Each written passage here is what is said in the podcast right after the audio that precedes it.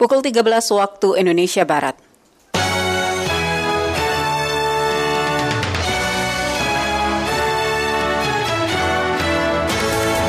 Dari Medan Merdeka Barat 45 Jakarta, inilah Radio Republik Indonesia dengan Warta Berita.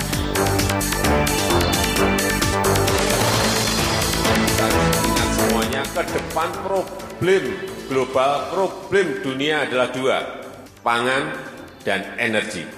Dan kita memiliki kekuatan di sini. Oleh sebab itu, sekali lagi, tingkatkan produktivitas dan kemandirian di sektor pangan dan energi perkembangan latihan kami di Platnas tinju yaitu sekarang menjelang dua minggu ke keberangkatan ke Vietnam kami perbanyak teknik drill. Sari berita. Presiden Joko Widodo mengingatkan tahun 2022 ini dan 2023 mendatang, Indonesia dan negara-negara lain di dunia masih akan berhadapan dengan situasi sulit dan serba tidak pasti. Menteri Pertahanan Republik Indonesia Prabowo Subianto mengapresiasi rencana kerjasama bidang pertahanan Indonesia dan Kroasia.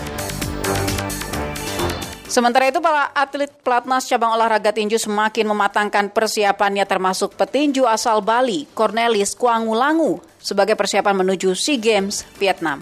Inilah warta berita selengkapnya Kamis 28 April 2022. Bersama saya Desi Natalia. Dan saya Puspita Ayu.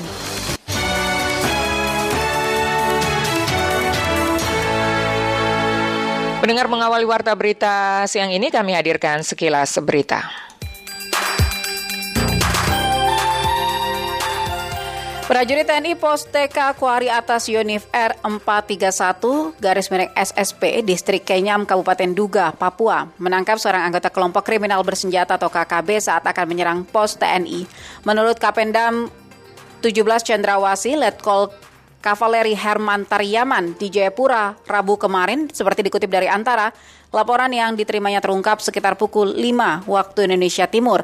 Terlihat seseorang sedang merayap memasuki pos kuari atas hingga anggota berupaya menangkapnya. Selain itu terlihat anggota KKB lainnya yang membawa senjata api mendekati dan menembak ke arah pos sehingga terjadi baku tembak. KKB yang membawa senjata api kemudian melarikan diri ke arah sungai, namun anggota berhasil menangkap satu orang yang tidak bersenjata.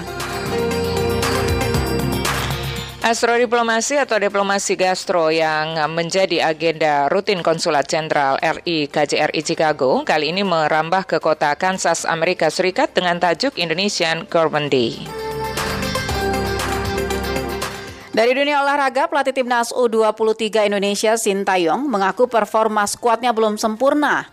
Ricky Kambuaya dan kawan-kawan masih memiliki banyak kekurangan meski telah menggelar pemusatan latihan beberapa pekan di Korea Selatan.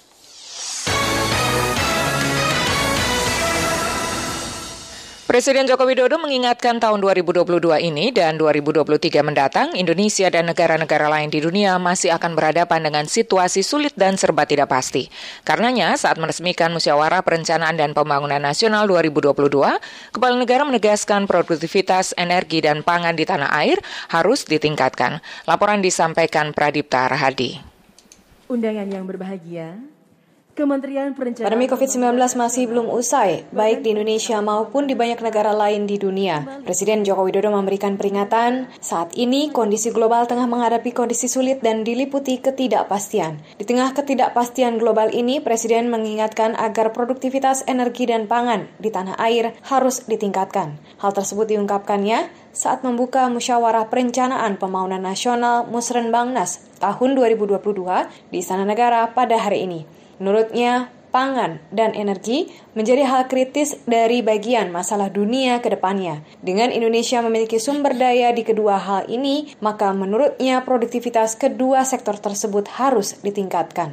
Kita harus ingat semuanya, ke depan problem global, problem dunia adalah dua, pangan dan energi. Ini yang sangat kritis di dua hal ini dan kita memiliki kekuatan di sini. Oleh sebab itu, sekali lagi tingkatkan produktivitas dan kemandirian di sektor pangan dan energi. Lakukan secara fokus dengan skala yang masif, dikawal, dimonitor agar betul-betul berjalan Presiden juga mengungkapkan kondisi ekonomi global yang sangat berat harus dihadapi negara-negara di dunia. Selain masalah pandemi COVID-19, ada pula perang antara Rusia dan Ukraina yang belum terselesaikan. Amerika yang biasanya di bawah satu persen sekarang sudah 8,5 persen. Negara kita alhamdulillah masih berada terakhir masih berada di angka 2,6 persen. Ini yang harus bersama-sama kita perbaiki, kita pertahankan. Saya memberikan gambaran seperti ini agar kita semua betul-betul waspada, betul-betul mengkalkulasi, menghitung secara detail, sehingga langkah antisipasinya tepat, langkah antisipasinya betul, benar. Dan kita harus betul-betul siap jika krisis ini berlanjut hingga tahun depan. Hati-hati semuanya. Dalam kesempatan tersebut, Menteri Perencanaan dan Pembangunan Nasional, Kepala Bappenas Soeharto Mono Arfa menyebut berbagai tantangan penting masih harus dihadapi Indonesia akibat dampak dari pandemi dan juga sejumlah permasalahan baru yang timbul dari perang Rusia dan Ukraina. Soeharto mengatakan kondisi tersebut membangkitkan optimisme untuk melakukan percepatan pemulihan dan tumbuh agar mampu menuju pertumbuhan yang inklusif dan berkelanjutan. Berbagai indikator penting pembangunan juga terus menunjukkan perbaikan. Hal ini membangkitkan optimisme bagi kita semua untuk melakukan percepatan pemulihan dan tumbuh sehingga mampu menuju transformasi ekonomi yang inklusif dan berkelanjutan. Kementerian Perencanaan dan Pembangunan Nasional sebelumnya menyebut Musrenbangnas 2022 akan menjadi penting karena dirancang untuk mewujudkan rencana kerja pemerintah pada tahun 2023 mendatang yang responsif, adaptif, dan mampu menghadapi tantangan bersama. Dari Jakarta, Pradipta Rahadi, Pro 3 RRI.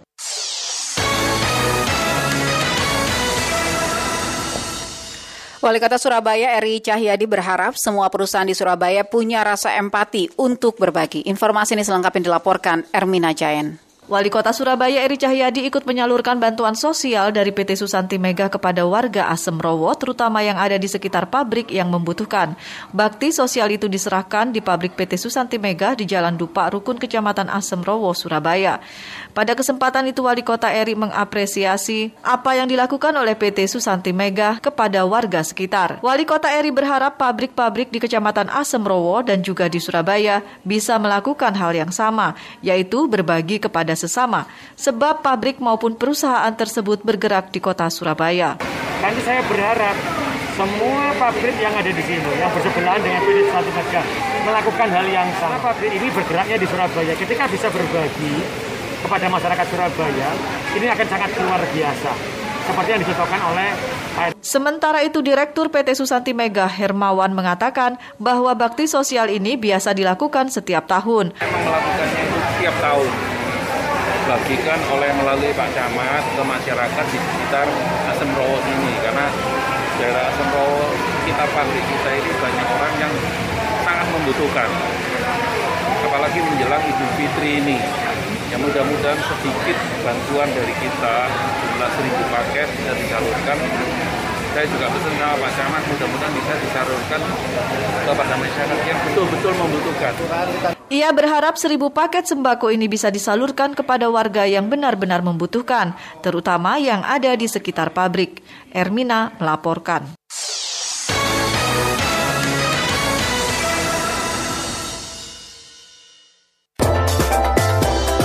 Siaran arus mudik dan arus balik lebaran 2022.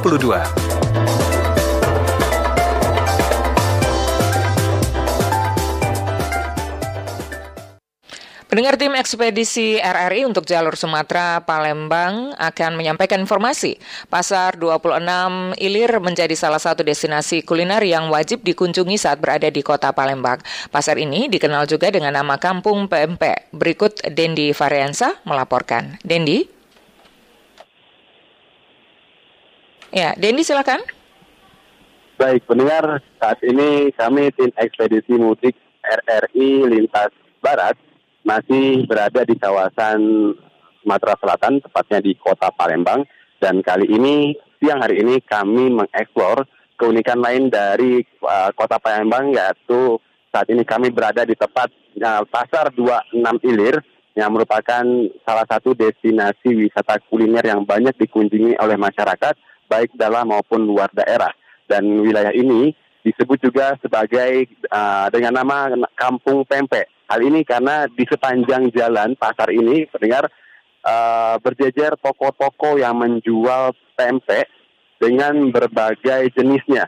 Dan ini hampir setiap toko kami pantau terlihat disesaki dan dipenuhi oleh pembeli yang akan membawa ke kampung halaman atau juga uh, dibawa ke untuk dibagikan ke orang-orang terkasihnya. Tempe di sini memang uh, diburu karena selain memiliki uh, kekhasan cuka yang kental, ini juga karena harganya yang murah di kampung pempek ini harga pempek dijual hanya dengan harga seribu rupiah paling murah dan ada yang paling mahal seharga delapan belas ribu rupiah. Ini juga menjadi hal yang sangat menarik untuk diborong bagi, bagi pemudik dan juga wisatawan yang akan berkunjung ke kota Palembang. Hal ini juga tidak hanya menarik wisatawan, namun juga dapat menghidupkan ekonomi masyarakat yang sempat mengalami uh, keterpurukan akibat pandemi COVID-19 selama dua tahun kemarin. Dan menurut beberapa uh, penjual bahwa kondisi saat ini mulai berangsur kembali normal setelah dua tahun kemarin sempat sepi akibat pandemi. Namun hal ini belum bisa disamakan dengan kondisi pada saat tahun 2019 lalu. Karena omset yang mereka terima pada uh, saat ini belum sama dengan uh, tahun 2019 lalu. Namun mereka berharap bahwa ini menjadi jalan pembuka agar nanti perekonomian dan juga aktivitas di uh, kampung PMP ini bisa kembali normal dan juga bisa memberi dampak positif bagi perekonomian warga. Dan pendengar di sini tidak hanya pempek saja yang dijual, namun juga ada makanan khas lain dari Palembang seperti uh, jajanan es seperti es kacang merah, ada juga mie celor dan tentunya kerupuk dan kemplang yang juga banyak diburu oleh wisatawan. Di saat ini kami masih melihat bahwa ada kerumunan masyarakat dan juga uh, beberapa uh, pengendara dengan berbekal atau identik dengan mudik yang membawa bekal untuk menuju ke daerahnya masing-masing. Dan kami juga masih akan memberikan informasi terkait lainnya tentang keunikan kota Palembang. Kami juga akan menyampaikan terkait dengan seputar arus mudik terkini dari wilayah Sumatera. Dan demikian sementara yang dapat saya laporkan dari kawasan uh, Kampung Pempek Kota Palembang, tim arus mudik RRI Jalur Barat, Dendi Farensyah melaporkan. Dari Palembang kita menuju ke wilayah Lampung mendengar bagaimana update pantauan arus mudik di Bandara Raden Inten 2 Lampung. Informasi ini selengkapnya dilaporkan uh, oleh reporter Dwi Pranyoto. Dwi, bagaimana kondisi di bandara siang hari ini? Ya, baik pendengar uh, dapat kami laporkan situasi di Bandara Raden Inten 2 pada H-4 siang hari ini uh, terus mengalami peningkatan penumpang. Saat ini terlihat uh, puluhan penumpang pesawat sedang menunggu keberangkatannya dengan tujuan Jakarta. Kepadatan penumpang pesawat di Bandara Raden Inten 2 ini uh, sudah terjadi sejak kemarin. Bahkan uh, petugas di posko terpadu Bandara Raden Inten 2 um, menyatakan uh, bahwa puncak arus mudik di Bandara Raden yang kedua ini terjadi pada Hamin 5 Lebaran kemarin. Sementara untuk kedatangan penumpang sendiri sejak pagi tadi pantauan kami memang sudah ada ratusan uh, penumpang yang datang dari berbagai wilayah di uh, Bandara Raden Inten 2 ini. Dari data yang kami peroleh di posko terpadu Bandara Raden Inten 2, uh, rata-rata jumlah penumpang per hari meningkat hingga 2.000 orang. Peningkatan itu terjadi uh, sejak H-7 kemarin. Data yang kami peroleh dari posko terpadu bandara untuk H-5 kemarin, uh, penumpang yang datang maupun yang berangkat dari Bandara Raden Inten 2 ini tercatat ada sebanyak uh, 2.536 penumpang dari 24 penerbangan. Jumlah tersebut akan uh, diprediksi terus meningkat hingga H-1 lebaran nanti. Sementara untuk jadwal penerbangan hari ini, tujuan Jakarta ada 8 penerbangan dengan jam penerbangan keberangkatan sejak pukul 8 pagi tadi hingga pukul 14.30 nanti. Sementara untuk kedatangan sendiri ada 8 penerbangan dari Jakarta tujuan Lampung hingga sore nanti. Dapat kami informasikan juga pendengar bagi Anda pemudik yang akan terbang melalui Bandara Raden Inten 2 ini, uh, pihak Bandara Raden Inten 2 telah mendirikan posko terpadu Lebaran untuk melayani penumpang terkait dengan uh, informasi jadwal keberangkatan, tiket pesawat, dan informasi lainnya. Sementara itu uh, di Bandara Raden Inten II ini juga telah uh, mendirikan pos vaksinasi booster untuk penumpang yang belum uh, divaksin booster. Sementara itu uh, untuk keamanan sendiri, Polda Lampung juga telah uh, menyiagakan personilnya yang dibantu de dengan TNI dan juga petugas keamanan bandara untuk memberikan rasa aman dan nyaman terhadap penumpang pesawat. Sementara untuk cuaca pada siang hari ini di Bandara Raden Inten II Lampung Selatan terpantau masih sangat cerah sehingga memungkinkan untuk uh, melakukan penerbangan sesuai jadwal. Sementara itu yang dapat kami laporkan langsung dari uh, Bandara Raden Inten II kembali ke studio. Pendengar informasi lainnya, tim ekspedisi RRI untuk jalur selatan Pulau Jawa akan menyampaikan informasi Hamin 4 jelang lebaran yang sudah terlihat kepadatan pemudik di beberapa titik jalur selatan. Salah satunya di kawasan Kabupaten Banyumas mengarah ke Purwokerto dan Kebumen. Informasi ini akan disampaikan oleh Rian Suryadi. Rian, bagaimana situasi terkini di sana?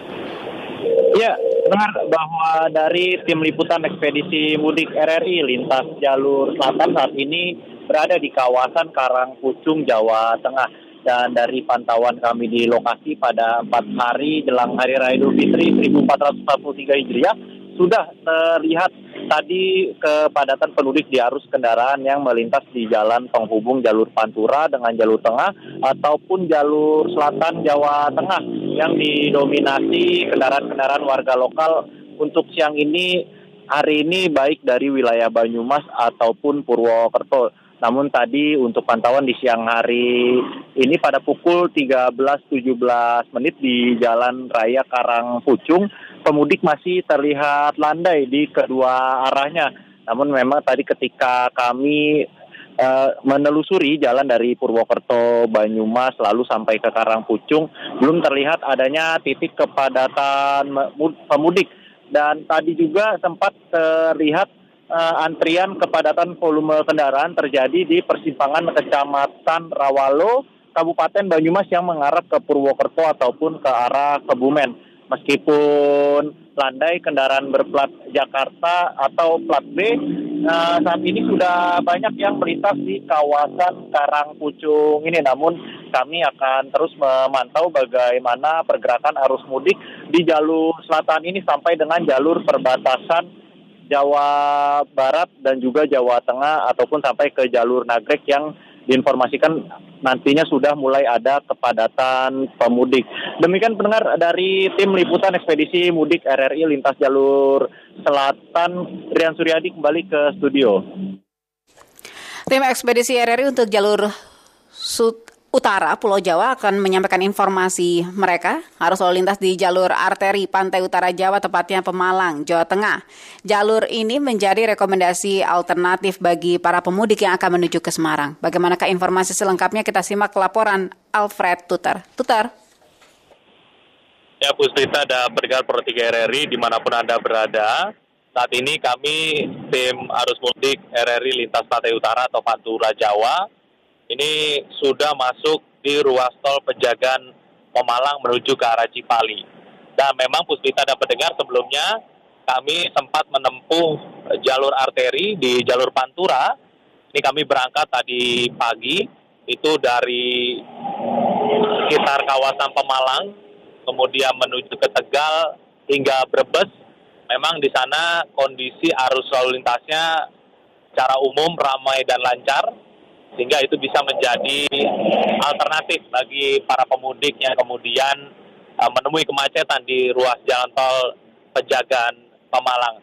Dan saat ini tadi kami sempat berbelok kemudian dari Brebes masuk ke ruas tol Pejagan melalui gerbang tol Pejagan dan melanjutkan perjalanan ke arah Cipali. Saat ini kami sudah berada di kilometer 222 dan secara umum juga kondisi arus lalu lintasnya khususnya yang mengarah dari arah Cipali menuju ke Pejagan Pemalang ini masih terpantau ramai dan lancar.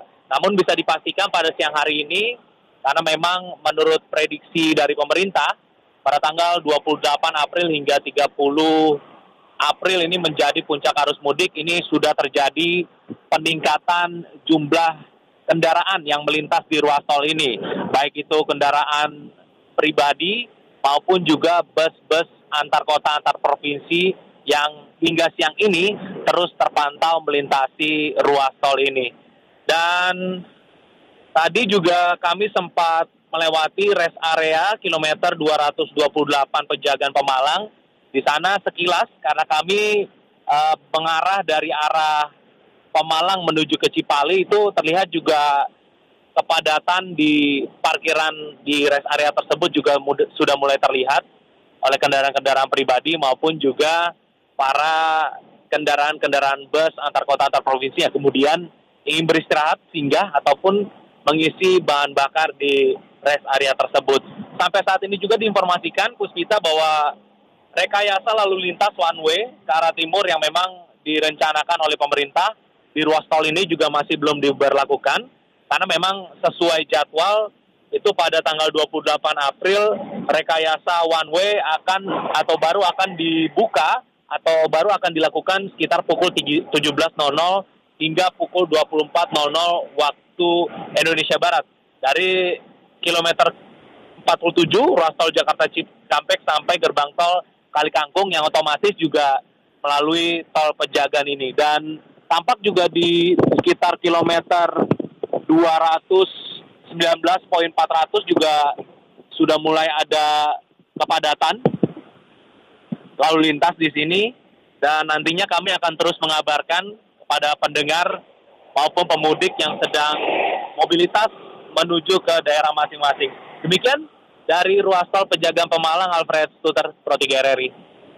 Sementara itu pendengar penumpang pesawat dari Bandara Internasional Kuala Namu di Kabupaten Deli Serdang, Provinsi Sumatera Utara hari ini diprediksi melonjak hingga 20 persen. Dan informasi ini akan disampaikan Indra Widyastuti. Indra? Indra silakan.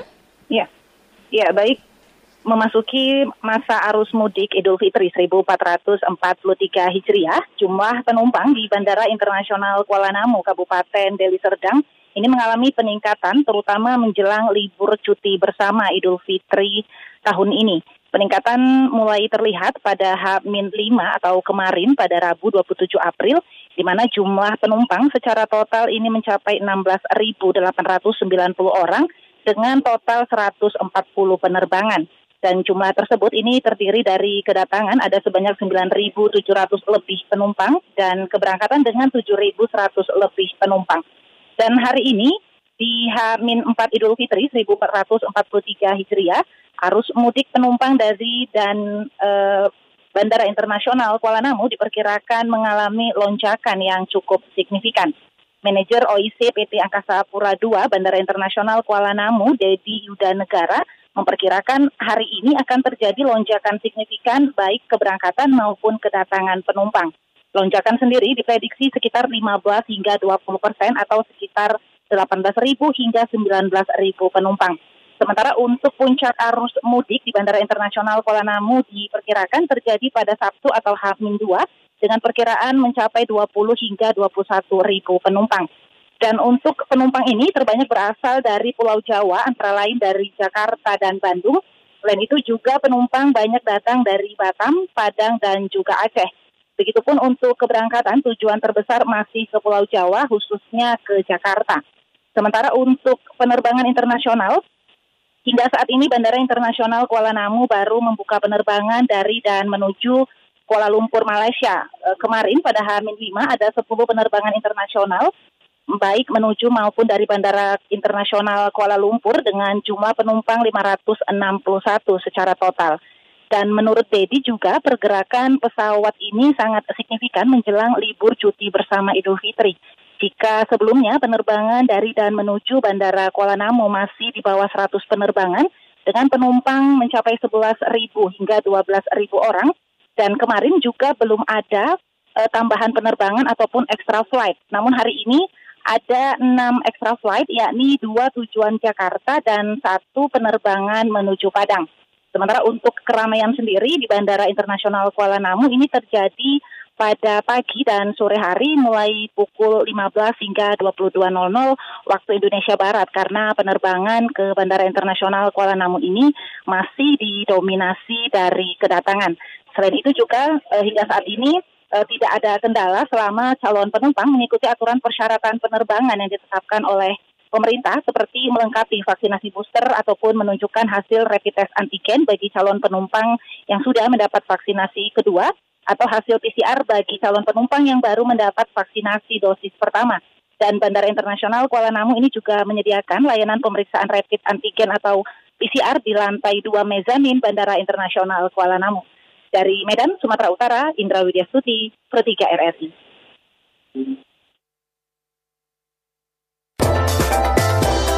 Demikian siaran arus mudik dan arus balik lebaran 2022.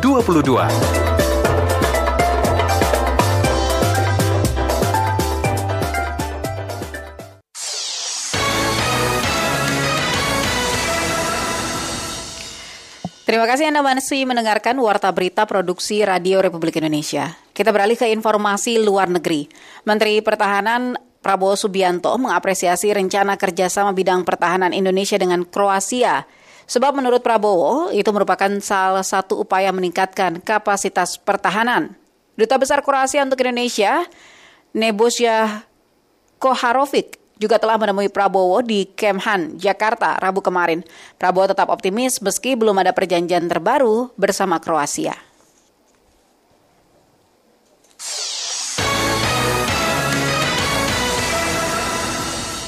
Selanjutnya mendengar kita ke kabar dari dunia olahraga. Para atlet pelatnas cabang olahraga tinju semakin mematangkan persiapannya, termasuk petinju asal Bali Cornelis Kuangu Langu sebagai persiapan menuju SEA Games Vietnam. Dari Bali, reporter Putu Nirawati berikut melaporkan. Đêm nay tôi bước tới đỉnh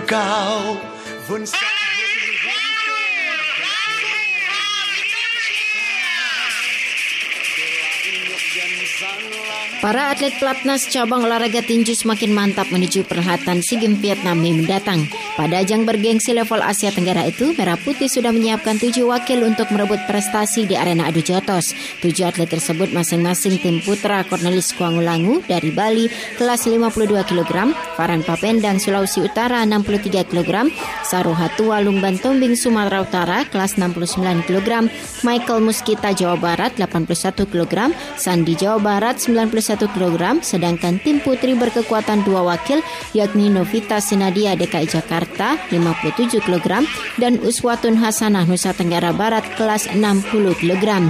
Dihubungi RRI hari ini, petinju kebanggaan Pulau Dewata Cornelis Kuanglangu menuturkan dengan sisa waktu dua minggu dirinya bersama rekan-rekan di Platnas lebih memperbanyak teknik drill dan juga uji tanding dengan para sparring minimal dua hingga tiga kali seminggu. Untuk perkembangan latihan kami di Platnas tinju yaitu sekarang menjelang dua minggu ke keberangkatan ke Vietnam kami perbanyak teknik drill uh, untuk sparring sparring juga masih dilakukan selama seminggu dua tiga kali. Petinju kelahiran 3 Agustus 1990 itu mengatakan awal April lalu juga telah melakoni tryout pada Thailand Open.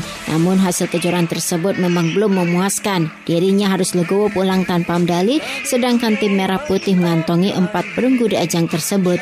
Satu evaluasi penting yang wajib Cornelis perbaiki yakni memperbanyak pukulan panjang untuk mengalahkan musuh di medan laga. Saya harus memperbanyak pukulan gap strike. Jadi ya memang tentunya sebenarnya pelatih-pelatih sebelumnya lebih tahu lah kekurangan saya. Berkaca pada hasil SEA Games 2019 lalu di Filipina, kontingen tinju Indonesia membawa pulang dua perak dan empat perunggu. Perak dipersembahkan Cornelis Kuangulangu 46 hingga 49 kg putra dan Endang 48 kg putri. Sedangkan empat medali perunggu dipersembahkan Farhan Papendang, Grisavon Simangunsong, Silpa Lauratu, dan Uswatun Hasanah. Reporter RRI dan Pasar Putu Nirawati melaporkan melaporkan.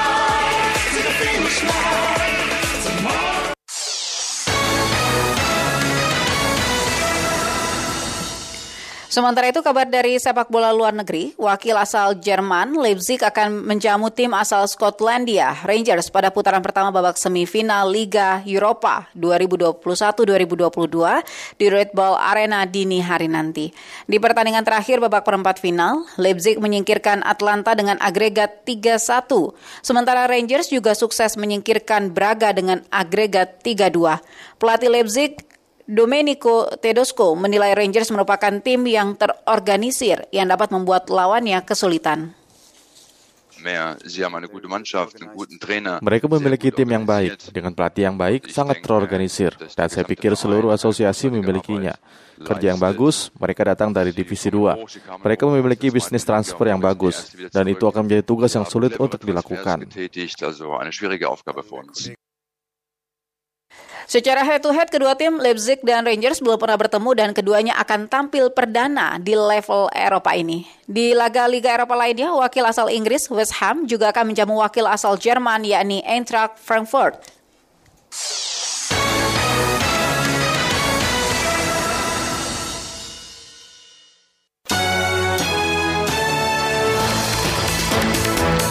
Saudara demikian Warta Berita Pro 3 Radio Republik Indonesia. Kami harap Anda tetap bersama kami untuk menyimak beragam informasi dalam program Indonesia Menyapa. Dapatkan juga informasi aktual dalam portal resmi kami rri.co.id. Serta Anda juga bisa ikuti media sosial terverifikasi kami di Instagram dan Twitter at RRI Programa 3. Mewakili kerabat kerja yang bertugas, saya Disi Natalia. Dan saya Puspita Ayu. Terima kasih atas perhatian Anda. Selamat, Selamat siang. siang.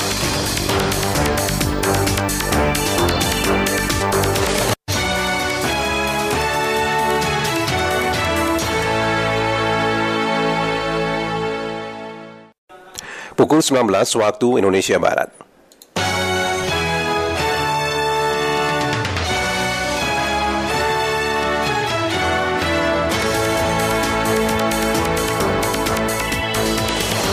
Dari Medan Merdeka Barat 45 Jakarta, inilah Radio Republik Indonesia dengan Warta Berita. Merasa dijebak atau begini? Itu ada inisiatif dari mereka, jadi ini, ini namanya IMB ya, inisiatif membawa bencana. Kita berharap bahwa di dalam perjalanan liburan ini agar tertib dalam perjalanan.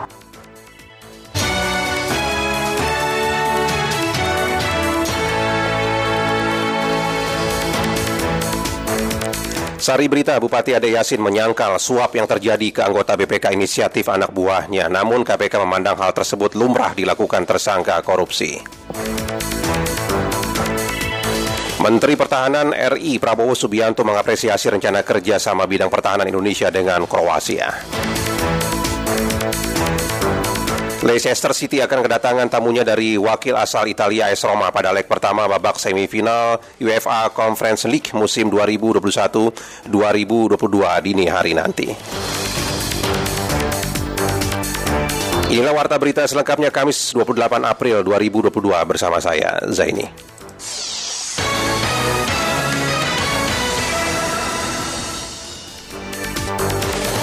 Mengawali warta berita di malam ini kami sampaikan sekilas berita utama. Presiden Joko Widodo mengingatkan tahun 2022 ini dan 2023 mendatang, Indonesia dan negara-negara lainnya di dunia masih akan berhadapan dengan situasi sulit dan serba tidak pasti. Menteri Pertahanan RI Prabowo Subianto mengapresiasi rencana kerja bidang pertahanan Indonesia dengan Kroasia.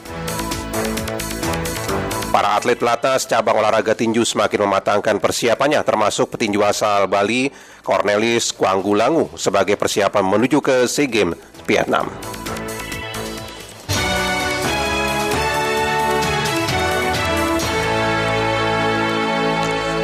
Bupati Bogor ada Yasin menyangkal suap yang terjadi ke anggota BPK inisiatif anak buahnya namun KPK memandang hal tersebut lumrah dilakukan tersangka korupsi. Berikut laporan Hairul Umam. Bu Ade, izin Bu Ade sampaikan untuk masyarakat di Bogor, Bu, sedikit saja sampaikan untuk masyarakat di Bogor. Nah, gimana Bu? Saya dipaksa untuk bertanggung jawab terhadap perbuatan anak buah saya, tapi sebagai pemimpin saya harus siap bertanggung jawab. Bupati Bogor Ade Yasin menyangkal dugaan suap yang ditetapkan oleh Komisi Pemberantasan Korupsi kepada dirinya adalah perbuatan anak buahnya. Ade Yasin berdalih bahwa dirinya yang menjadi korban dari praktik suap anak buahnya di pemerintahan Kabupaten Bogor, Jawa Barat. Namun Ade sendiri siap untuk bertanggung jawab atas kasus dugaan suap pengurusan laporan keuangan pemerintahan daerah Kabupaten Bogor tahun anggaran 2021. Bu Ade, izin Bu Ade sampaikan untuk masyarakat di Bogor, Bu, sedikit saja sampaikan untuk masyarakat di Bogor. Nah, gimana Bu? Saya dipaksa untuk bertanggung jawab terhadap perbuatan anak buah saya, tapi sebagai pemimpin saya harus siap bertanggung jawab. Artinya bahwa Anda menyatakan bahwa ini ada perbuatan dari anak buah Anda dan Anda tidak mengetahuinya, begitu ya Bu? Begitu ya Bu? Dijebak atau gimana Teh Ade? Dijebak atau gimana? Merasa dijebak atau begini? Itu ada inisiatif dari mereka, jadi ini, ini namanya IMB ya, inisiatif membawa bencana. Oh gitu Bu. Dalam hal ini tidak terlibat. Teh Ade mengaku tidak terlibat dalam ini. Tidak tidak memerintahkan juga begitu. Apa depan ibu, depan ibu, awas, awas. Sementara itu memang PLT Jubir KPK Ali Fikri memandang bantahan yang disampaikan Ade Yasin adalah hal yang lumrah disampaikan oleh tersangka korupsi.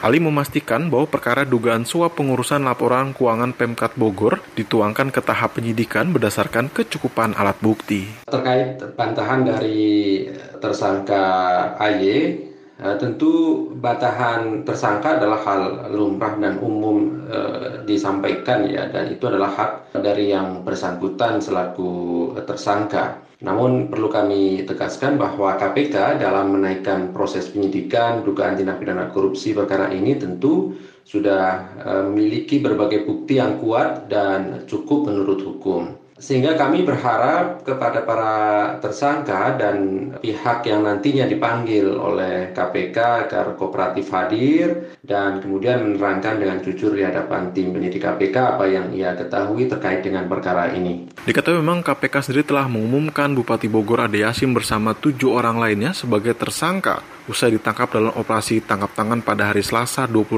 April 2022. Ade dan tujuh orang lainnya terjerat dalam kasus dugaan suap pengurusan laporan keuangan pemerintah daerah Kabupaten Bogor tahun anggaran 2021. Dalam kegiatan tangkap tangan ini, KPK juga mengamankan bukti uang dalam pecahan rupiah dengan total 1,24 miliar rupiah yang terdiri dari uang tunai sebesar 570 juta rupiah dan uang yang ada pada rekening bank dengan jumlah sekitar 454 juta rupiah. Dari Jakarta, Herul Umam Pro 3 RRI melaporkan.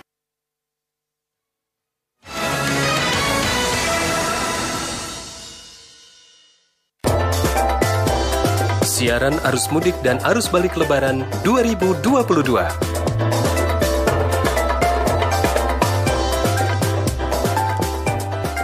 Tim Ekspedisi RRI untuk jalur Sumatera akan menyampaikan bagaimana pantauan terkininya. Di mana ribuan pemudik kendaraan roda 2 tiba di Pelabuhan Bakahuni, Lampung. Laporan selengkapnya disampaikan Teguh Setio. Teguh. Baik, Jain dan juga pendengar RRI di mana pun Anda berada, dapat kami laporkan langsung dari kawasan Pelabuhan Bakahuni Lampung Selatan, di mana memang pada Amin 4 Lebaran Zulfitri 1443 Hijriah ini eh, dapat kami sampaikan bahwa untuk arus kendaraan yang berasal yang berasal dari Pelabuhan Merak Banten tiba di Pelabuhan Bakahuni Lampung Selatan memang terpantau di lapangan langsung uh, cukup padat didominasi oleh kendaraan roda dua Dengan dapat kami sampaikan di setiap dermaga yang beroperasi di Pelabuhan Bakauni sendiri, memang uh, ribuan pemudik yang menggunakan kendaraan roda dua mulai dari pukul uh, 13 sampai sore hari tadi masih tetap berlangsung dan tiba di Pelabuhan Bakauni menuju ke kota-kota yang ada di Provinsi Lampung.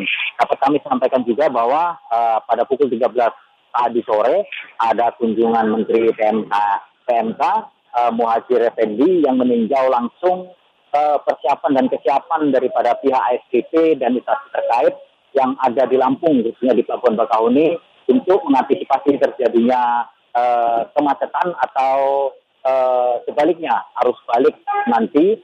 Uh, apabila terjadi kemacetan, beliau meninjau terkait dengan kesiapan dan persiapan dari sarana dan prasarana yang tersedia di Pelabuhan Bakahuni sendiri dengar dari peninjauan beliau juga uh, menyatakan bahwa masyarakat para pemudik khususnya yang hendak melintas ke provinsi Lampung diharapkan uh, berhati-hati karena memang saat terakhir-terakhir ini cuaca yang berada di Kabupaten Lampung Selatan khususnya di provinsi Lampung memang tidak menentu.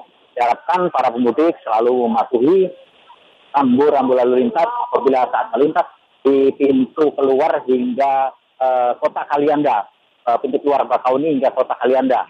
Uh, setiap uh, pengamanan juga telah tersedia dari aparat kepolisian dan dinas-dinas terkait lainnya, baik itu dari Pemda Lampung Selatan dan Pemprov Lampung yang menyediakan beberapa fasilitas, termasuk pos pengamanan, kesehatan, dan uh, pos pelayanan terpadu yang ada di sisi masuk pelabuhan Bakauheni. Pendengar dapat kami sampaikan juga bahwa pada hari ini, tepatnya uh, prediksi tanggal 28 akan uh, dari puncak daripada arus mudik lebaran tahun 2022 ini memang uh, sudah mulai tampak. Dan kami akan terus memantau terkait dengan perkembangan arus mudik yang berada di kawasan Pelabuhan Bakauheni sendiri. Demikian yang dapat kami laporkan dari Pelabuhan Bakauheni kembali ke studio. Dari jalur Sumatera kita menuju ke jalur selatan Jawa di mana tim ekspedisi RRI untuk jalur selatan Pulau Jawa akan menyampaikan informasi terkininya. Arus di jalur selatan arah Bandung menuju ke Tasikmalaya sudah terjadi titik kepadatan hingga penumpukan kendaraan di H-4 Lebaran. Rian Suryadi akan menyampaikan laporan selengkapnya. Rian. Iya baik Zeni dan pendengar Pro 3 RRI bahwa memang dari tim liputan ekspedisi mudik RRI lintas jalur selatan saat ini sedang berada di kawasan Garut, Jawa Barat di mana empat hari menjelang Lebaran Idul Fitri, kemacetan telah terjadi di kawasan uh, Limbangan, Garut, Jawa Barat. Terlihat tadi dari pantauan kami volume kendaraan dari arah Bandung menuju Tasikmalaya ataupun arah sebaliknya sudah mulai padat. Uh, mayoritas uh, kendaraan dari arah Bandung merupakan kendaraan bernomor plat B, F, A, dan juga D atau dari arah Jakarta dan juga Bandung dan terpantau juga tidak hanya kendaraan roda 4 mendengar namun roda 2 dan juga bis-bis besar mulai memadati jalur selatan Jawa ini. Dan tadi pun uh, memang polisi sudah melakukan pemberlakuan satu arah di jalan Nagrek menuju ke arah Limbangan dan tadi juga Tasikmalaya sempat tersendat karena memang adanya pemberlakuan satu arah yang dilakukan oleh pihak kepolisian dari Polres uh, Garut Jawa Barat. Namun untuk saat ini dan usai maghrib uh, lalu lintas di Jalan Raya Limbangan atau Jalan Raya Garut ini sudah terlihat ramai lancar dan sudah tidak ada lagi terlihat kepadatan dari arus mudik dari arah Bandung menuju Tasikmalaya ataupun dari Tasikmalaya ke arah Bandung. Namun nanti kita akan terus memantau bagaimana lalu lintas di kawasan Nagrek, Ranca Ekek ataupun arah Cilenyi, Bandung, Jawa Barat. Demikian pendengar laporan dari tim liputan ekspedisi mudik RRI lintas jalur selatan. Uh, Rian Suryadi kembali ke studio. Kembali ke lintas Sumatera, lalu lintas di Jalan Tol Bakahuni, Palembang, ruas Tembanggi Besar Kayu Agung masih terpantau lengang. Dendi Variansyah akan menyampaikan laporan selengkapnya. Dendi. Pendengar, tim ekspedisi arus mudik RRI Jalur Barat kini sudah bertolak dari kota Palembang untuk kembali memantau arus mudik di Jalan Tol Bakahuni Palembang. Dan saat ini kami sudah berada di rest area kilometer 306B yang mengarah ke Provinsi Lampung.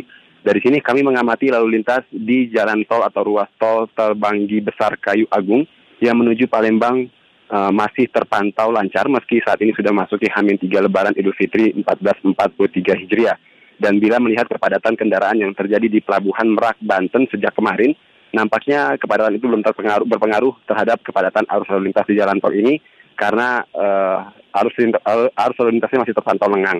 Kemudian meski di gerbang tol di Keramasan tadi kami pantau juga masih sempat ada uh, beberapa kendaraan dari Pulau Jawa seperti kendaraan dengan plat nomor B dan D memasuki wilayah Sumatera namun ini juga tidak ada te terjadi kepadatan yang berarti. Diperkirakan pendengar banyak kendaraan dari Pulau Jawa yang ke Sumatera via tol Bakahuni Palembang ini keluar di Gunung Sugih, Lampung Tengah.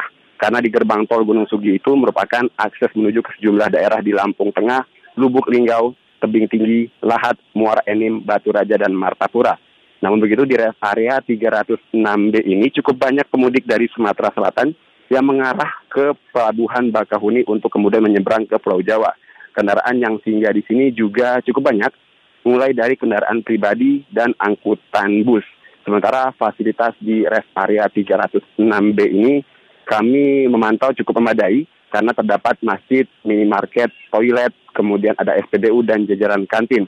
Nah, ini um, masyarakat kami lihat atau pemudik masih memanfaatkan rest area ini untuk mengisi tenaga atau juga makan setelah tadi berbuka puasa. Dan untuk uh, sepanjang jalan tol Bakahuni Palembang ini, pengelola jalan tol yaitu Badan Usaha Jalan Tol BPJT Hutama Karya uh, telah menyiapkan sekitar 25 rest area yang terbagi menjadi 21 rest area permanen dan 4 rest area sementara. Sebanyak 12 rest area akan disebar di ruas tol Bakauheni Terbanggi Besar, kemudian 19 rest area di ruas tol Terbanggi Besar Pematang, Panggung, kemudian Kayu Agung, dan sisanya 4 rest area sementara akan tersebar di ruas tol Pekanbaru Dumai. Jadi bagi Anda yang ingin melintasi atau melakukan perjalanan ke Sumatera melalui tol ini bisa memanfaatkan puluhan rest area ini untuk makan, mengisi bahan bakar atau sekadar memulihkan tenaga sebelum melanjutkan perjalanan. Dari tol Bakau dari tol Bakauheni Palembang ruas terbanggi besar Kayu Agung, tim ekspedisi arus mudik RRI jalur barat Dendi Farensyah melaporkan. Kami hadirkan juga bagaimana perkembangan terkini untuk jalur utara Pulau Jawa. Tim ekspedisi RRI untuk jalur utara Pulau Jawa menyampaikan laporan lalu lintas di jalur arteri Simpang Karawang Timur. Petang ini terpantau sudah padat. Kepadatan lalu lintas ini terjadi karena adanya kebijakan one way di tol Jakarta Cikampek yang dimulai diterapkan sejak pukul 17.00 waktu Indonesia Barat. Aris Basuki akan menyampaikan laporan selengkapnya. Aris. Mendengar, tim ekspedisi mudik asik lebaran aman di jalur lintas utara saat ini sudah berada di kawasan Simpang Karawang Timur atau Simpang Kartim, di mana untuk saat ini bisa kami sampaikan untuk situasi arus lalu lintas di jalur arteri Simpang Karawang Timur malam ini terpantau padat. Kepadatan arus lalu lintas tersebut disebabkan karena adanya kebijakan one way di tol Cikampek yang mulai diterapkan mulai pukul 17.00 waktu Indonesia Barat sore tadi guna mengurangi kemacetan yang terjadi di jalur Cikampek maupun di jalur tol uh, Cipali. Dan kepadatan di jalur arteri Simpang Karawang Timur sendiri ini disebabkan karena selain kebijakan tersebut juga karena uh, banyaknya kendaraan-kendaraan yang memang tidak bisa melintasi tol lagi untuk mengarah ke Jakarta dan juga disebabkan karena banyaknya aktivitas dari masyarakat sekitar maupun pemudik yang menggunakan uh, motor maupun kendaraan berat yang melintas di jalur tersebut. Seperti yang saat ini terpantau untuk kondisi lalu lintas yang dari arah Kosambi menuju ke arah Karawang terpantau kondisinya padat. Demikian juga yang yang di Bundaran Masri menuju ke arah lampu merah Pendai juga kondisinya uh, malam ini terpantau cukup padat. Bagi Anda pendengar yang mungkin malam hari ini berencana, berencana melakukan mudik melalui jalur arteri lintas utara atau pantai utara Jawa, kami imbau agar Anda lebih berhati-hati dan waspada karena jalur ini selain kondisinya uh, masih kurang bagus dari sisi penerangan jalan yang masih minim, dan juga kondisi jalanan yang cukup bergelombang dan juga banyaknya kendaraan sepeda motor yang ini tentunya perlu uh, diwaspadai bagi Anda yang akan mudik melalui jalur tersebut. Untuk, demikian Aris Basuki melaporkan untuk informasi ekspedisi mudik lebaran aman dan asik dari kawasan Simpang Karawang Timur kita kembali ke Jakarta. Menteri Komunikasi dan Informatika Joni G. Plate hari ini melepas keberangkatan 9 bus ke Sumatera dan Jawa dalam rangka kegiatan mudik barang di lingkup Sivitas Kominfo. Berikut laporan Safir Amalia. Selamat mudik saya ucapkan. Semoga selamat sampai ke tujuan. Menteri Komunikasi dan Informatika Johnny G. Plate melepas keberangkatan 9 bus yang mengantarkan pemudik dari lingkup Kementerian Kominfo termasuk LPP RRI dan TVRI untuk mudik ke kampung halaman, meliputi wilayah Sumatera dan Jawa. Johnny mengatakan animo masyarakat untuk melaksanakan mudik tahun ini sangat luar biasa, sebab sudah dua tahun masyarakat tidak melakukan perjalanan mudik akibat pandemi COVID-19. Kepada pemudik, Johnny berpesan agar tetap menerapkan protokol kesehatan, sehingga diharapkan selamat hingga tujuan dan kembali kembali dalam keadaan sehat. Ini tentu yang mendorong semangat yang menggelora dari rakyat. Baik umat muslim yang merayakan ibadah puasa bulan Ramadan dan menjemput Lebaran, juga umat non-Muslim ya, yang memanfaatkan liburan panjang ini. Sehingga tentu kita berharap bahwa di dalam perjalanan liburan ini agar tertib dalam perjalanan, agar suasana batin yang gembira tetap dijaga sehingga kita tetap sehat dan bugar karena bisa saja terjadi kemacetan di mana-mana. Dan jangan lupa untuk tetap secara disiplin ya menggunakan protokol kesehatan, memakai masker, menjaga jarak dalam perjalanan sehingga bisa sampai ke tempat tujuan dengan aman, selamat, dengan hati yang gembira. Dalam kesempatan yang sama, Sekretaris Jenderal Kementerian Kominfo Mira Taiba mengatakan, kegiatan mudik bareng ini adalah untuk mendukung program pemerintah mudik aman dan sehat serta mendorong pergerakan ekonomi di daerah. Kegiatan mudik bareng ini memfasilitasi para pegawai di lingkungan Kementerian Kominfo, juga di lingkungan RRI TVRI untuk pulang ke kampung masing-masing dengan aman dan nyaman juga mendukung program pemerintah mudik aman dan sehat juga untuk mendorong pergerakan ekonomi di daerah karena sudah dua tahun uh, kita tidak mudik karena pandemi. Adapun 19 yang mengangkut pemudik dalam kegiatan mudik bareng Kominfo ini diikuti oleh 180 orang, baik dari lingkup Kementerian Kominfo, RRI dan juga TVRI dengan tujuan ke 8 kota di wilayah Sumatera dan Jawa, di antaranya Palembang, Lampung, Semarang, Solo, Yogyakarta, Surabaya, Malang, dan Blitar. Blitar. Dari Jakarta, Safira Malia Pro 3 RRI. Demikian siaran arus mudik dan arus balik lebaran 2022.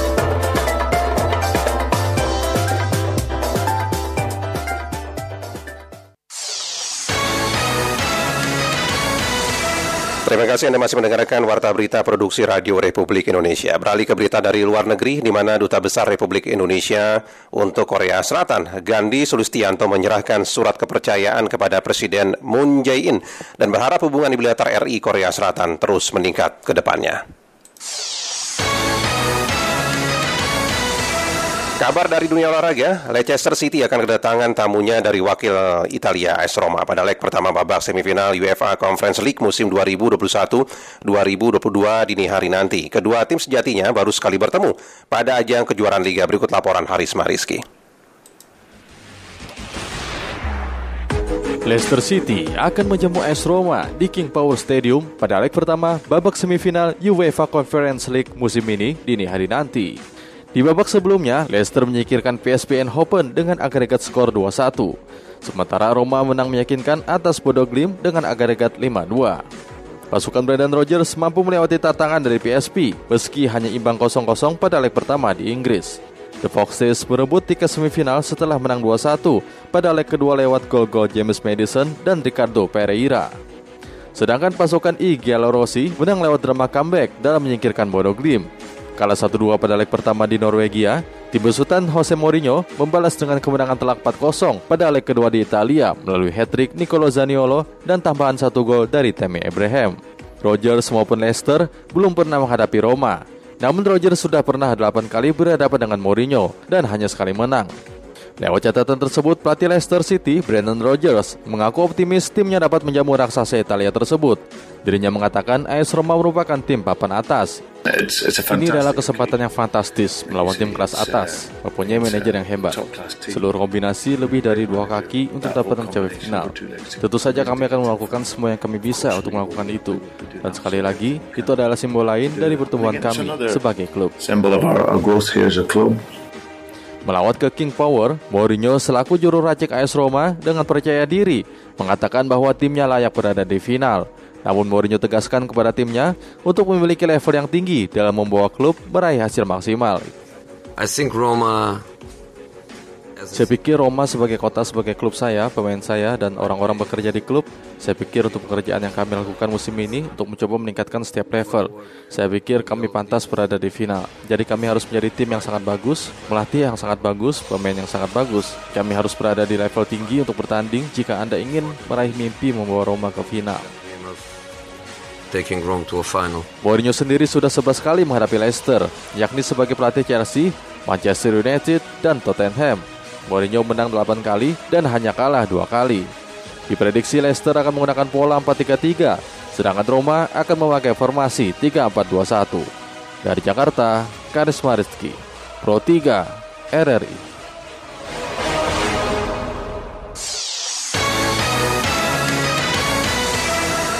Pelatih kepala Timnas Indonesia Sintayong mengharapkan para pemain Timnas Indonesia usia di bawah 23 untuk terus melatih refleks dan respon mereka terhadap lawan sebagai bagian dari teknik yang harus terus diasah. Harapan ini disampaikan oleh Sin usai skuad Garuda Muda menuntaskan laga uji coba terakhir pada pemusatan latihan di Korea Selatan. Berikut laporan Nir Abdul Itiloli. Satu, dua, eh, go!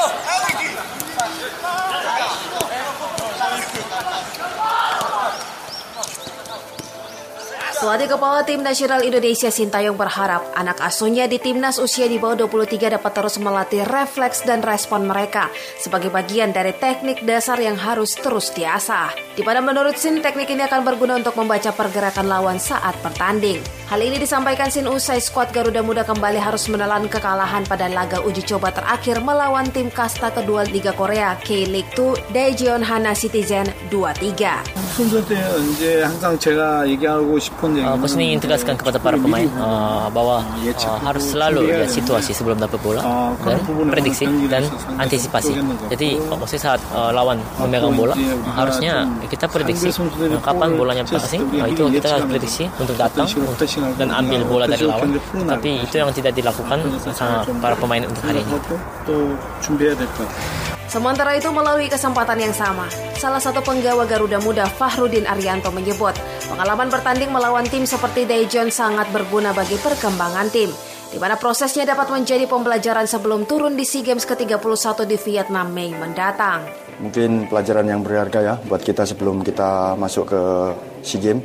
Jadi ini pelajaran yang sangat bagus untuk kita dan teman-teman. Mudah-mudahan apa yang yang apa yang pelajaran yang di Korea ini bisa kita bisa lebih bagus lagi ketika waktu SEA Dengan berakhirnya laga uji coba ketiga Indonesia, maka berakhir juga pemusatan latihan atau training camp di Korea. Sebelumnya, timnas usia di bawah 23 pernah meraih kemenangan atas Andong Science College dengan skor 4-2, lalu kalah 0-2 dari Pohang Steeler FC. Dari Jakarta, Mira Abdul Tiloli, Pro 3, RRI.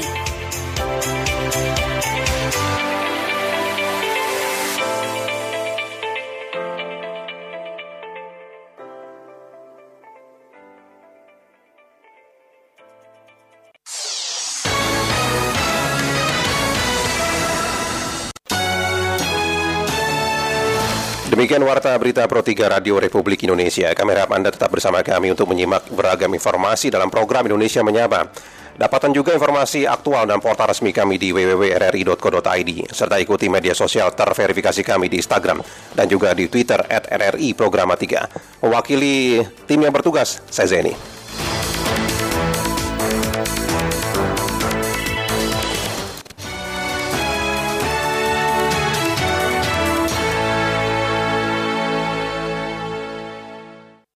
Pukul 7 waktu Indonesia Barat.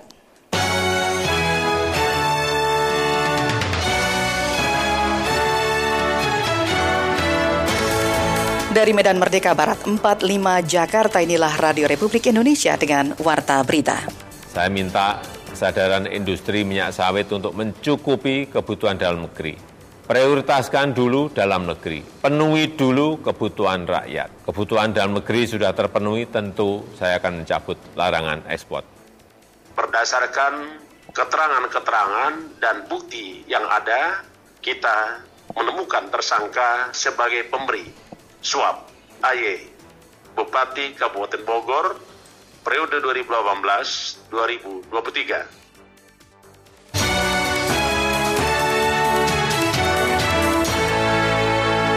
Sari Berita. Presiden Joko Widodo mencabut larangan ekspor minyak goreng jika kebutuhan dalam negeri terpenuhi. Bupati Bogor terkena OTT oleh KPK. Pemerintah Malaysia menghapus kewajiban tes PCR bagi PPLN. Inilah warta berita selengkapnya Kamis 28 April 2022 bersama saya Esti Sulistia. Pendengar mengawali warta berita pagi ini kami sampaikan sekilas berita utama.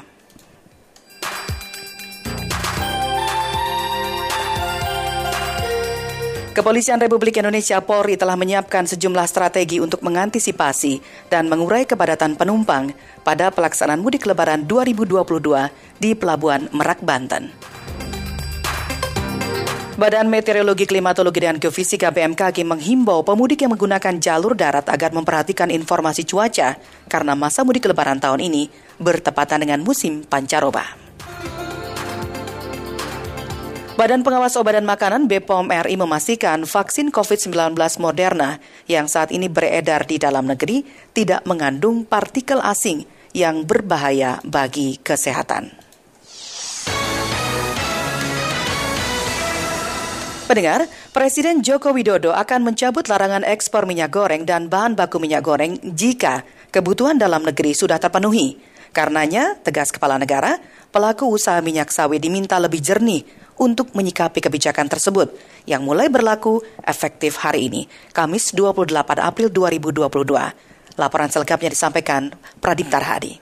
Saya mengikuti dengan seksama dinamika Larangan ekspor minyak goreng dan bahan baku minyak goreng resmi berlaku mulai hari ini, Kamis 28 April 2022. Larangan ekspor ini diputuskan karena kebutuhan minyak goreng dalam negeri yang tidak terpenuhi, bahkan minyak goreng menjadi langka di pasar. Dalam keserangan pers di Istana Merdeka pada Rabu malam, Presiden Joko Widodo menegaskan dirinya hanya akan mencabut larangan ekspor minyak goreng dan bahan baku minyak goreng jika kebutuhan untuk pasar dalam negeri sudah terpenuhi.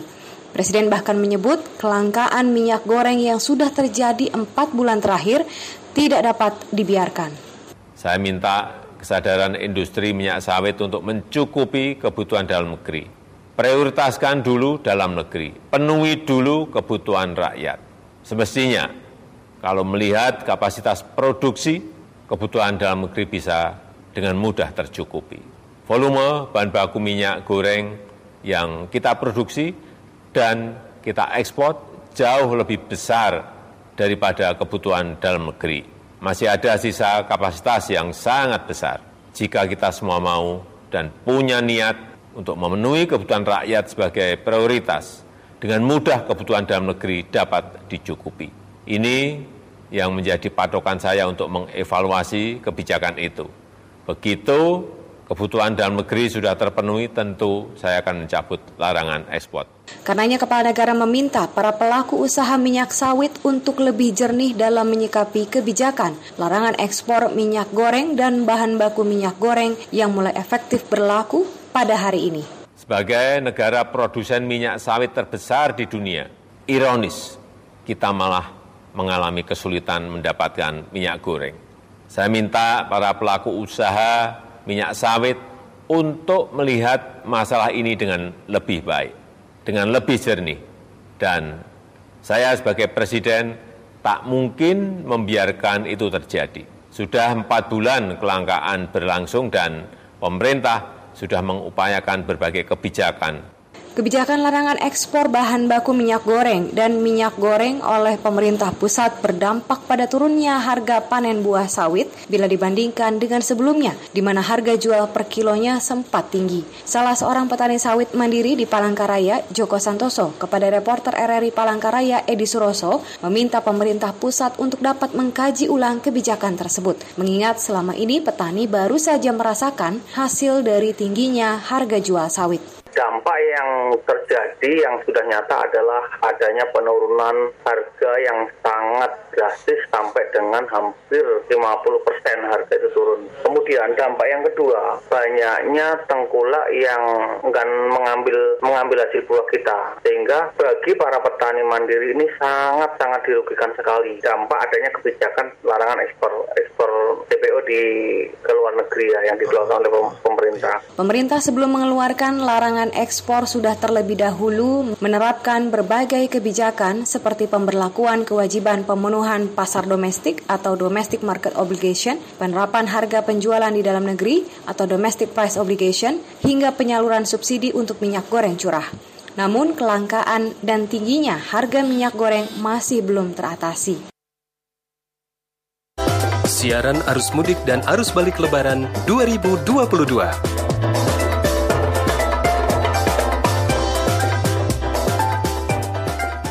Baik pendengar, pagi ini kami akan hadirkan pantauan bagaimana arus mudik di berbagai kota di tanah air bersama dengan tim liputan kami. Kami akan mulai dengan kabar seputar pemudik yang berada di rest area 102 Tol Cipali yang menyambut baik diberlakukannya sistem ganjil genap di tol. Selengkapnya, kita akan simak laporan Yorika Fitri. Yorika? Yorika Fitri, laporan Anda.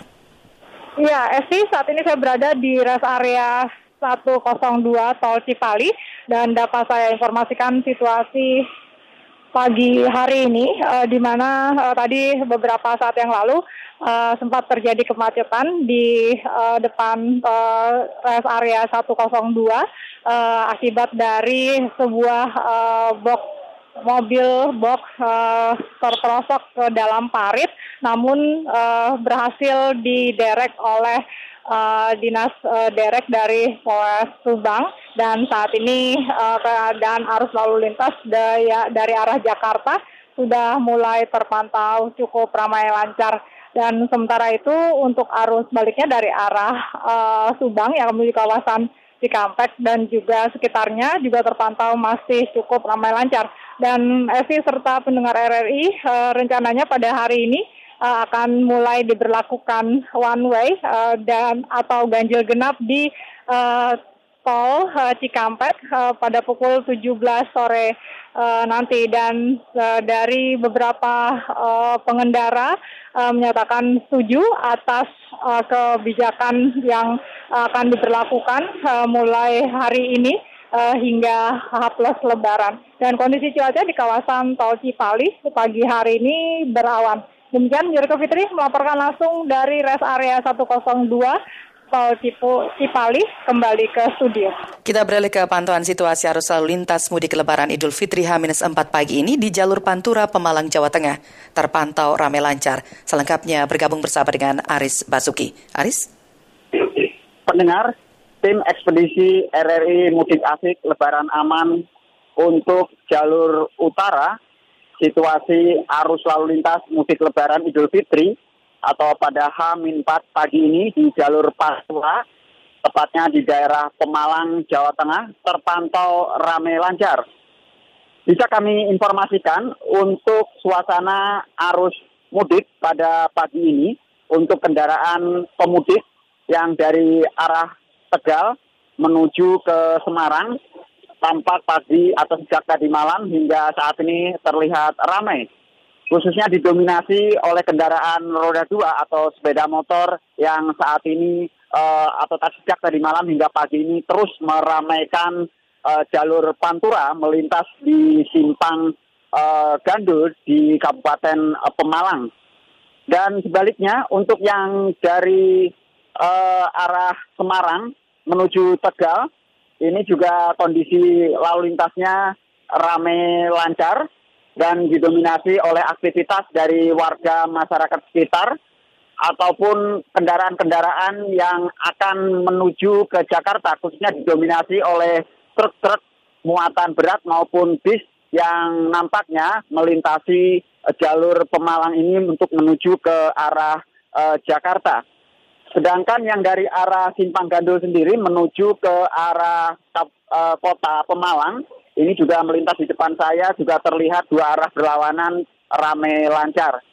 Bagi Anda pendengar yang berencana mudik melintasi jalur utara, tepatnya melintas di kawasan Pemalang, kami informasikan agar berhati-hati dan selalu waspada mengingat cuaca dari tadi malam hingga saat ini kondisi cuaca di kawasan Pemalang dalam kondisi hujan, namun pagi ini ini masih gerimis kecil. Namun kami melihat masih ada genangan-genangan di sepanjang jalan sehingga hal ini perlu mendapat uh, perhatian ekstra, kehati-hatian khususnya bagi para pengguna sepeda motor yang memang cukup banyak pada hari ini melintas di jalur Pantura uh, di kawasan Pemalang ini. Dan akhirnya sebelum berangkat mudik dicek kembali peralatan khususnya jas hujan uh, bagi para pemudik yang menggunakan sepeda motor ataupun bagi kendaraan uh, untuk kelengkapan wipernya diperiksa sehingga perjalanan Anda mudik ke kampung halaman benar-benar asik dan nyaman dan selamat sampai di tujuan. Selain itu juga bisa kami sampaikan uh, untuk jalur ini sendiri juga harus dihati-hati karena memang selain minim penerangan jalan di sepanjang jalur ini juga masih dalam kondisinya berlubang dan ini tentunya juga harus mendapat kehati-hatian bagi Anda yang mungkin berencana mudik melintasi jalur Pantura di kawasan Pemalang, Jawa Tengah ini. Demikian, Aris Basuki melaporkan, kita kembali ke studio. Kita beralih ke informasi bersama dengan tim ekspedisi RRI di wilayah Sumatera. Lintas rel terpadu atau LRT Palembang menjadi ikon sekaligus moda transportasi favorit yang baru bagi warga kota Palembang. Selengkapnya kita simak laporan Dendi Variansyah. Dendi. Ya, selamat pagi pendengar. Saat ini tim ekspedisi mudik RRI Barat masih berada di kota Palembang, Sumatera Selatan di sini kami mengeksplor keunikan dari Palembang, salah satunya yakni lin, uh, lintas rel terpadu atau LRT yang merupakan ikon baru dari ibu kota Sumatera Selatan ini selain jembatan Ampera, Benteng Kulto Besak, uh, Besak, Besak dan juga Bukit Siguntang. Dan pagi hari ini kami berada di salah satu stasiun uh, bernama Stasiun Demang yang mana kami laporkan bahwa pada pagi hari ini stasiun LRT di sini masih terlihat lengang, belum banyak aktivitas penumpang yang akan uh, menaiki LRT menuju ke beberapa stasiun yang ada di uh, panjang jalur atau juga stasiun yang ada di Sumatera Selatan ini. Terlihat di situasi di stasiun masih banyak didominasi oleh uh, pekerja yang sedang membersihkan area stasiun agar terlihat lebih nyaman dan juga memberi pelayanan terbaik bagi para penumpang. Dan pendengar sejak diresmikan tahun 2018 lalu oleh Presiden Joko Widodo, LRT Palembang memang sudah menjadi perkembangan dan juga peradaban baru di kota Palembang. Apalagi LRT Palembang ini menjadi yang pertama di Indonesia, sehingga ini menjadi kebanggaan bagi, bagi warga Palembang. Dan memang keberadaan dari LRT ini dahulunya memang disiapkan untuk mendukung perhelatan event olahraga Asian Games sekaligus mendukung program Kementerian Perhubungan yaitu Gerakan Nasional Kembali ke Angkutan Umum. Dan dengan keberadaan atau adanya keberadaan LRT ini, ada uh, setiap LRT ini memiliki uh, tiga gerbong dengan total penumpang bisa mencapai 700-an penumpang. Dan panjang rel ini ada 13 stasiun pada LRT ini dan satu depot. LRT ini melayani, rute stasiun Bandara Sultan Mahmud Badruddin sampai DJKA. Ada lima stasiun yang menjadi prioritas keramaian dari para penumpang yaitu ada di stasiun Bumi Sriwijaya, stasiun Asrama Haji, DJKA, Bandara, dan juga Ampera dan panjang dari LRT Sumsel ini sepanjang 22,3 kilometer. Adapun dalam setiap harinya terjadi atau ada 88 perjalanan dengan uh, jam beroperasi dari pukul 6 pagi sampai pukul 20 lebih 25 menit. Demikian pendengar yang dapat saya laporkan dari uh, eh, LRT Demang, kawasan kota Palembang, tim arus mudik jalur barat RRI Dendi Farensyah melaporkan. Kita beralih ke informasi masih dari Pulau Sumatera, Polres Waikanan dan BNN Kabupaten menggelar tes urin bagi para supir bus untuk memberikan kenyamanan bagi para pemudik. Selengkapnya, Teddy Haryanto dari RRI Lampung, laporan Anda. Ya, pendengar saat ini saya sedang berada di pos pengamanan yang didirikan oleh Polres Waikanan, tepatnya di kilometer 194 jalur lintas tengah Sumatera Kabupaten Waikanan. Dan untuk pagi hari ini, tepat pada tanggal 28 April, pos ini mulai aktif yang mana di dalam posko ini ada petugas dari polisian, kemudian juga TNI, mitra kepolisian yaitu Senkom dan juga Satuan Polisi Pamong Praja.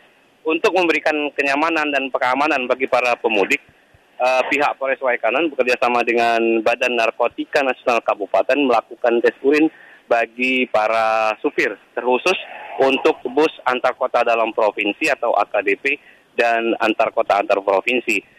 Dan pendengar, jalur lintas tengah Sumatera ini merupakan jalur arteri yang menghubungkan provinsi yang ada di Pulau Sumatera.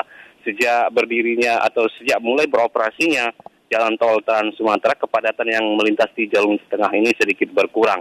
Oh, namun masih juga didominasi oleh bus-bus yang memang mengangkut para pemudik yang khusus tujuan untuk Pulau Jawa, Pulau Sumatera maksud kami menuju Provinsi Sumatera Selatan dan sekitarnya. Di posko yang didirikan oleh Polres Waikanan saat ini juga nanti disediakan tempat uh, vaksin bagi para pemudik yang belum melakukan vaksin yaitu baik itu vaksin pertama, kedua maupun booster. Oleh karena itu, bagi Anda yang akan melakukan perjalanan khusus yang melalui jalur lintas tengah Sumatera, kami informasikan agar Anda tetap waspada selalu patuhi peraturan lalu lintas karena memang di sepanjang jalur ini ada be beberapa titik yang masih dalam masa perbaikan dari pihak dinas PU yaitu jembatan Wai Tahami, kemudian Giham dan juga yang ada di jembatan Wai Besai. Karena memang di titik tersebut selain minim penerangan pada malam hari juga ada beberapa uh, ke keadaan jalan yang masih berlubang. Oleh karena itu kami himbau khusus bagi para pemudik yang akan melakukan perjalanan pada malam hari. Untuk uh, posko yang lain, tempatnya di uh, Kecamatan Waituba, Kabupaten Waikanan juga disediakan tempat beristirahat bagi para pemudik yang mungkin lelah. Dan juga di sana juga telah disiapkan para petugas dari Dinas Kesehatan, Kepolisian, TNI, dan mitra kepolisian. Selain itu di Posko Gunung Katun juga ada posko yang didirikan oleh organisasi Rafi ini juga menyediakan berbagai pelayanan yang diberikan pada pemudik khusus untuk yang ingin menikmati menu, menu produk lokal yang diproduksi oleh pelaku UMKM yang ada di Kabupaten Waikanan. Selain itu juga dapat informasikan pendengar cuaca untuk pagi hari ini di jalur lintas tengah Sumatera tepat saat yang saya melaporkan saat ini terpantau sedikit berkabut.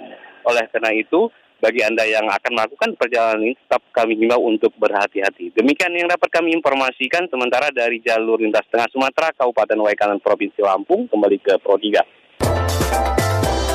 Demikian siaran arus mudik dan arus balik lebaran 2022.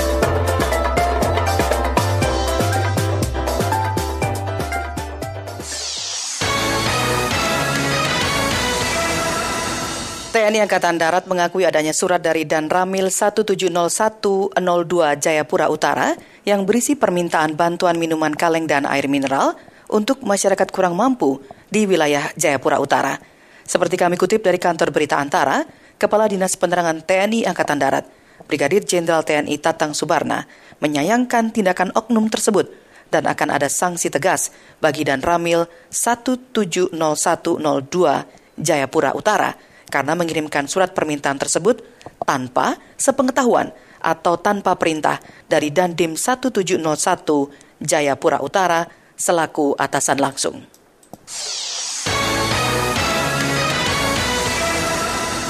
Bupati Bogor AY dan tujuh orang lainnya resmi ditetapkan oleh Komisi Pemberantasan Korupsi KPK terjerat dalam kasus dugaan suap pengurusan laporan keuangan pemerintah daerah Kabupaten Bogor tahun 2021.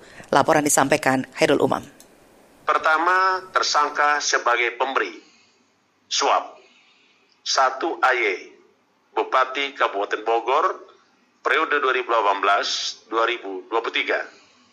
Komisi Pemberantasan Korupsi resmi mengumumkan Bupati Bogor Ade Yasin bersama tujuh orang lainnya sebagai tersangka usai ditetapkan dalam operasi tangkap tangan pada Selasa kemarin. Ketua KPK Firly Bahuri menegaskan bahwa Ade dan tujuh orang lainnya terjerat dalam kasus dugaan suap pengurusan laporan keuangan pemerintah daerah Kabupaten Bogor tahun anggaran 2021. Para tersangka juga akan dilakukan penahanan di rutan selama 20 hari pertama terhitung sejak tanggal 27 April 2022 sampai dengan 16 Mei 2022. Adapun berdasarkan keterangan-keterangan dan bukti yang ada, kita menemukan tersangka sebagai berikut. Pertama, tersangka sebagai pemberi suap. Satu AY, Bupati Kabupaten Bogor, periode 2018-2023. Dua MA, Sekretaris Dinas PUPR Kabupaten Bogor. Tiga IA, Kasubdit Kas Daerah BPKAD Kabupaten Bogor, RT BPK pada Dinas PUPR Kabupaten Bogor. Sedangkan sebagai penerima suap ada empat orang. Pertama adalah ATM, pegawai BPK Perwakilan Jawa Barat, Kasub Auditor Rat Jawa Barat, tiga pengendali teknis. Dua AM, pegawai BPK Perwakilan Jawa Barat, Ketua Tim Audit Intrim Kabupaten Bogor. Tiga HNRK, pegawai BPK Perwakilan Jawa Barat, pemeriksa. Empat, GGTR, pegawai BPK perwakilan Jawa Barat atau pemeriksa. Sementara itu, Ketua BPK Ismayatun menegaskan bahwa dirinya telah memberhentikan semua pihak-pihak yang diduga terlibat dalam kasus suap ini.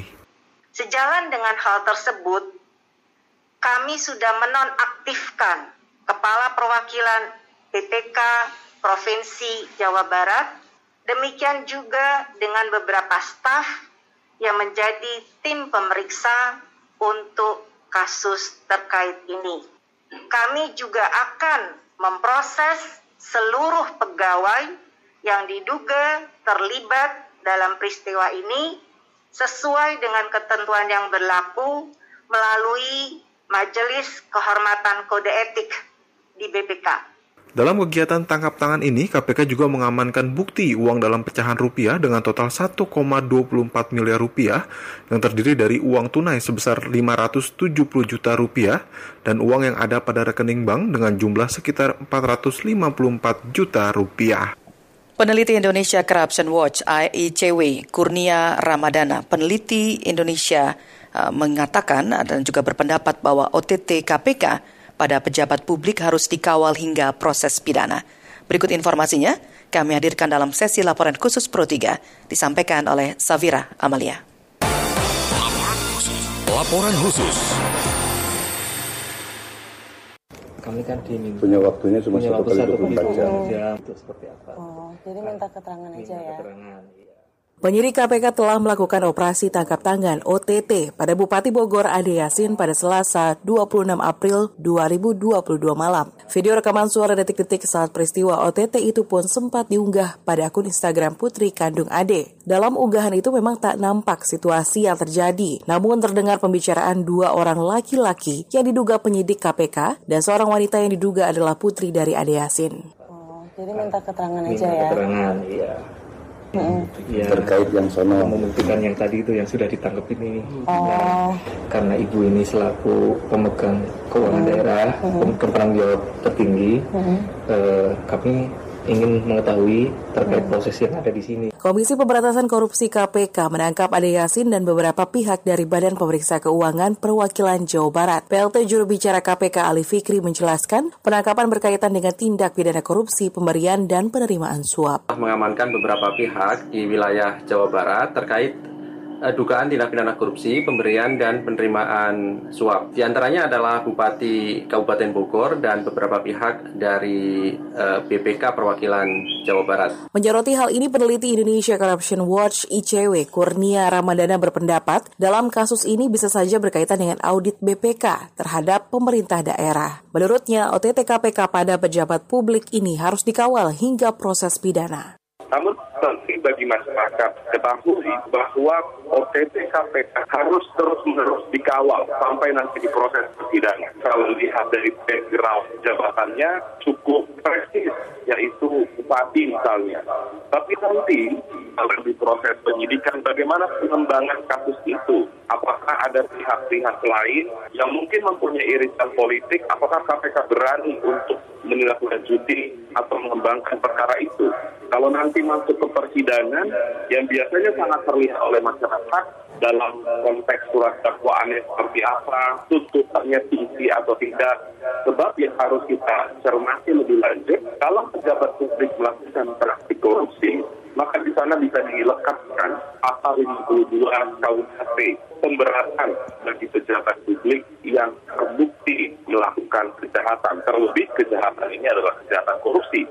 Diketahui pada Kamis dini hari, KPK telah menetapkan Bupati Bogor Ade Yasin sebagai tersangka suap terkait pengurusan audit laporan keuangan di pemerintah Kabupaten Bogor. Ade ditetapkan sebagai tersangka bersama tiga jajaran Pemkap Bogor lainnya. Selain itu, KPK juga menetapkan empat pegawai Badan Pemeriksa Keuangan perwakilan Jawa Barat yang menjadi tim auditor pemeriksa laporan keuangan Pemkap Bogor. Adapun kasus ini bermula dari keinginan Ade agar laporan keuangan Pemkap Bogor kembali meraih predikat wajar tanpa pengecualian atau WTP. Komentar RRI pagi ini akan menyoroti tentang kembali tertangkapnya pejabat pemerintahan daerah dalam operasi tangkap tangan Komisi Pemberantasan Korupsi. Naskah disusun Wadi Armi dan Bambang Duyana. Dibacakan Luna Elia.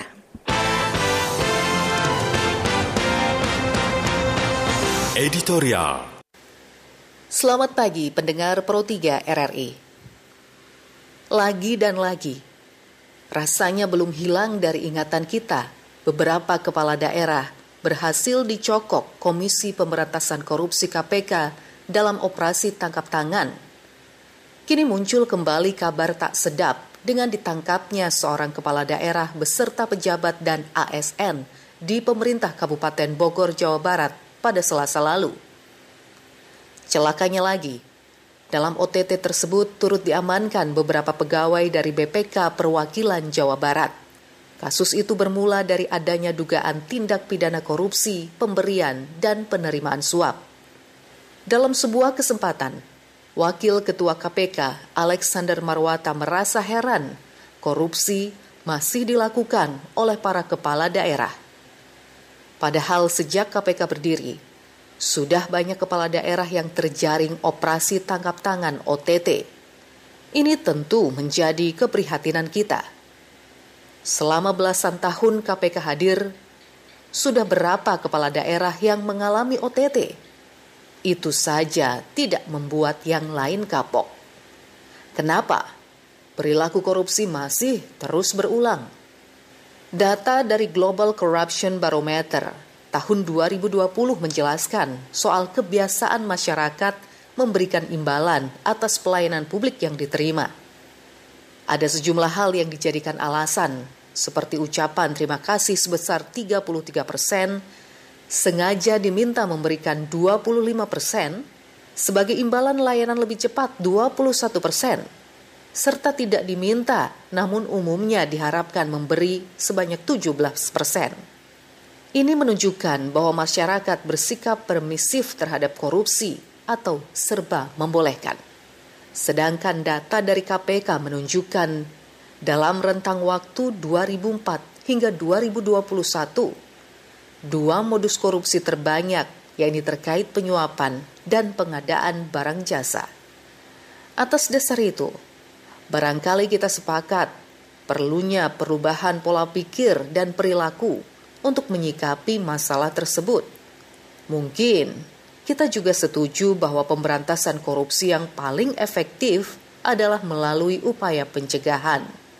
Orang bilang, kalau kena OTT itu lagi apes, karena itu tidak membuat yang lain kapok. Tapi bagaimana mereka mencari cara lain agar bisa terhindar dari OTT? KPK di awal tahun 2022 mencatat sudah melakukan OTT sebanyak empat kali. Keempat OTT tersebut di antaranya dilakukan pada Wali Kota Bekasi Rahmat Effendi, Bupati Penajam Pasir Utara Abdul Ghafur Masud, serta Bupati Langkat terbit rencana berangin-angin. KPK juga melakukan OTT kepada Hakim Pengadilan Negeri Surabaya Itong Isnaini Hidayat.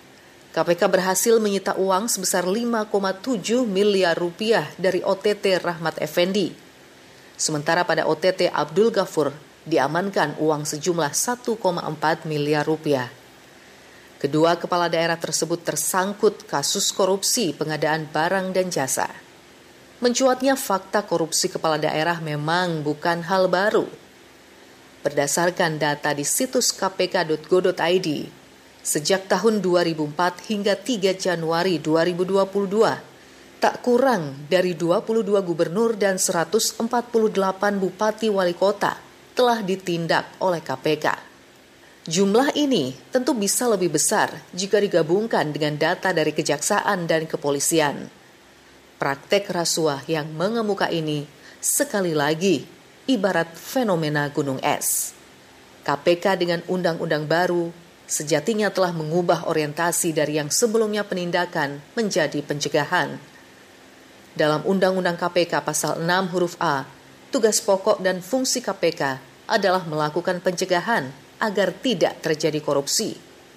Kemudian melakukan koordinasi, monitoring, supervisi, penyelidikan, penuntutan, dan terakhir eksekusi putusan pengadilan. Kita paham bahwa KPK tidak pernah menyatakan bangga ketika menangkap kepala daerah.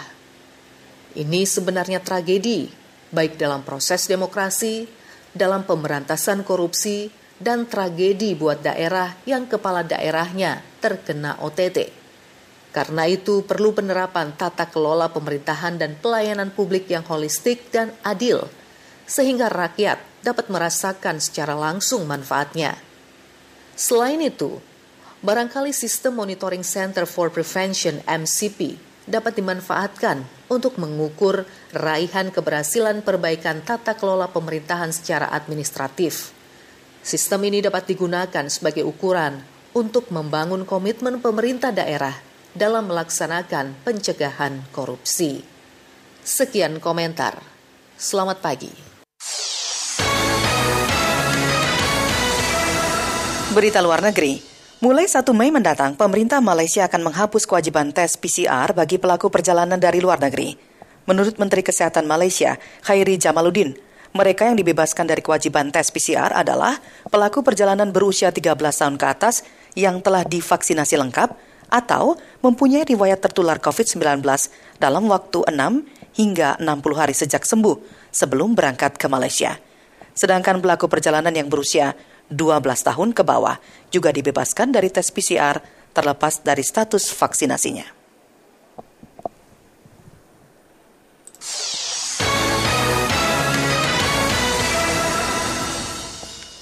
Liverpool sukses menaklukkan Villarreal dengan skor 2-0 dalam pertandingan leg pertama semifinal Liga Champions di Stadion Anfield dini hari tadi. Dua gol The Reds tercipta karena bunuh diri Pervis Estupinan dan satu lagi dicetak penyerang mereka, Sadio Mane. Berkat hasil ini, Liverpool sangat berpeluang untuk melaju ke partai final dengan catatan tidak kalah lebih dari dua gol pada pertandingan leg kedua di markas Villarreal pekan depan.